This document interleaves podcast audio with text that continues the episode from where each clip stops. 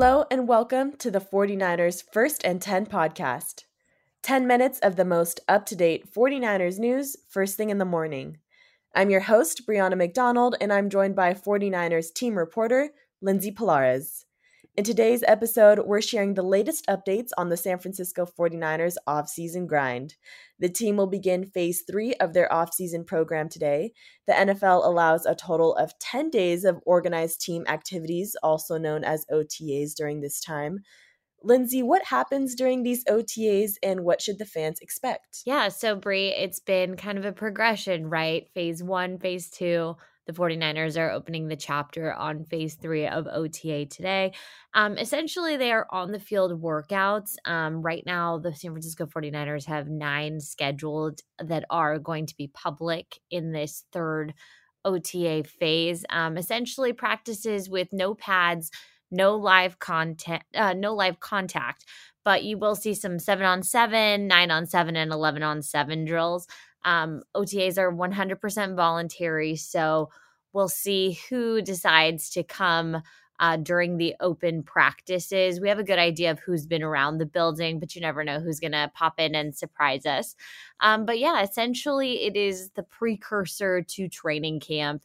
Um, there's obviously a lot of storylines that are brewing, um, but yeah, it's going to be good kind of give a feel like training camp starting tomorrow, which is when we'll be able to go out as media, uh, watch practices, and then we're also going to be f- hearing from head coach Kyle Shanahan and a few of the select players starting tomorrow. Okay, so as the team has been in the facilities over the off season, we've heard that they're in phase one, two, or three What's the difference between those phases? Yeah, so it's kind of like I mentioned a progression. Phase one is essentially very meeting heavy. Players can go to strength and conditioning and a lot of like rehab if they need it.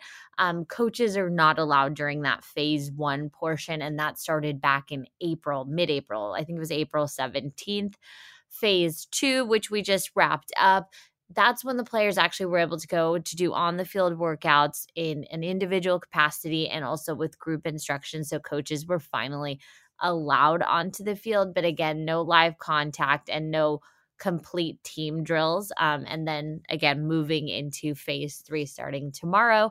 Um, so we'll actually see again the seven on seven and 11 on 11 drills. Got it. So when you do get the chance to watch the practices that are open to the media, what are some things you're going to be on the lookout for? I think one storyline that is top of mind for everyone is just seeing the progression of the two healthy quarterbacks for the San Francisco 49ers. And of course, I'm talking about Sam Darnold and Trey Lance uh, because Brock Purdy still has not gotten the clear and okay to start throwing. Um, so I think everyone's just curious to see how Sam Darnold has taken the offseason to really immerse himself into San Francisco's offense. And this is the first time that we're going to really see Trey Lance come coming back after his season-ending injury in 2022. So I know a lot of people are looking forward to that, um, and we'll finally really get to get a good look at that tomorrow.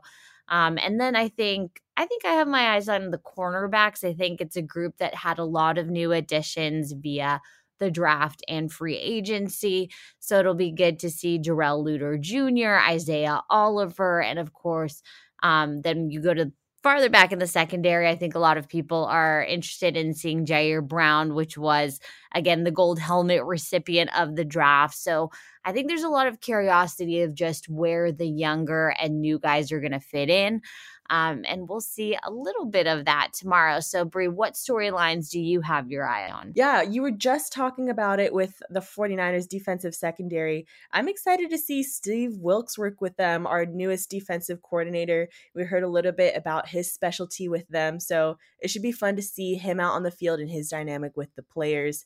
And I think it's always a good time when you're on that defensive side to see Coach Kocurek working with the defensive line. That's always what I think is one of the most entertaining parts of practice because he is on the line with the players, dripping sweat with them. So I'm excited just to get back out at practice and it's going to really feel like football again. Yeah, Coach Kocurek and Coach Tapp are very known for um, just being really enthusiastic at practice is like how I like to call it. Um, so you can hear them from pretty much wherever you're standing on the field.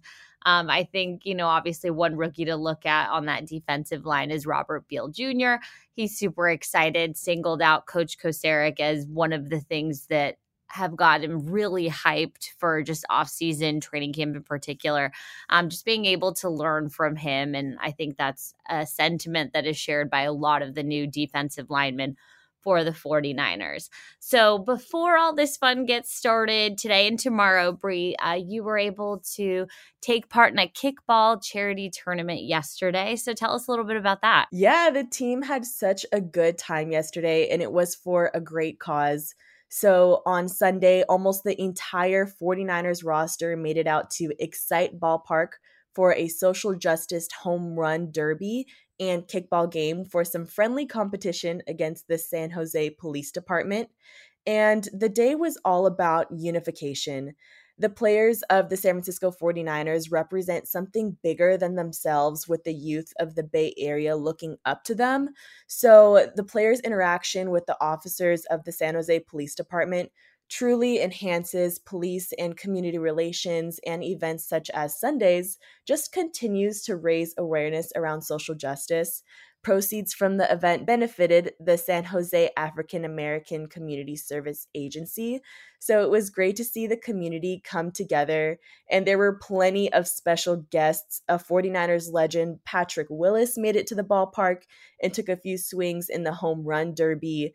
There were also Bay Area artists like I Am Sue, Nef the Pharaoh, 24kGoldn, Stunna Man, and so many more. What was your favorite part of the day? I think the kickball game because it was super entertaining. And you know, the 49ers are actually pretty good at kickball because the San Jose Police Department had been practicing for weeks. So they were a very competitive team, but the 49ers won the contest with a score of three to two. And even though it's the off season, the 49ers have been working hard in their training, getting ready for the 2023 season.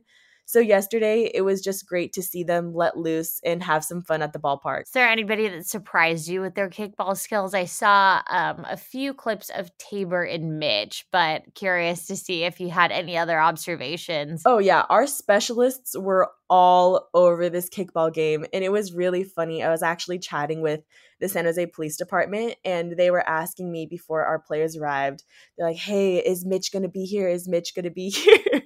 and it's funny because it's a player that they were all like looking forward to playing against. Mitch was like that one player in PE when you were in elementary school and the best player steps up to the plate and all of the outfield goes step back step back because you know he's going to like just kick it out of the park.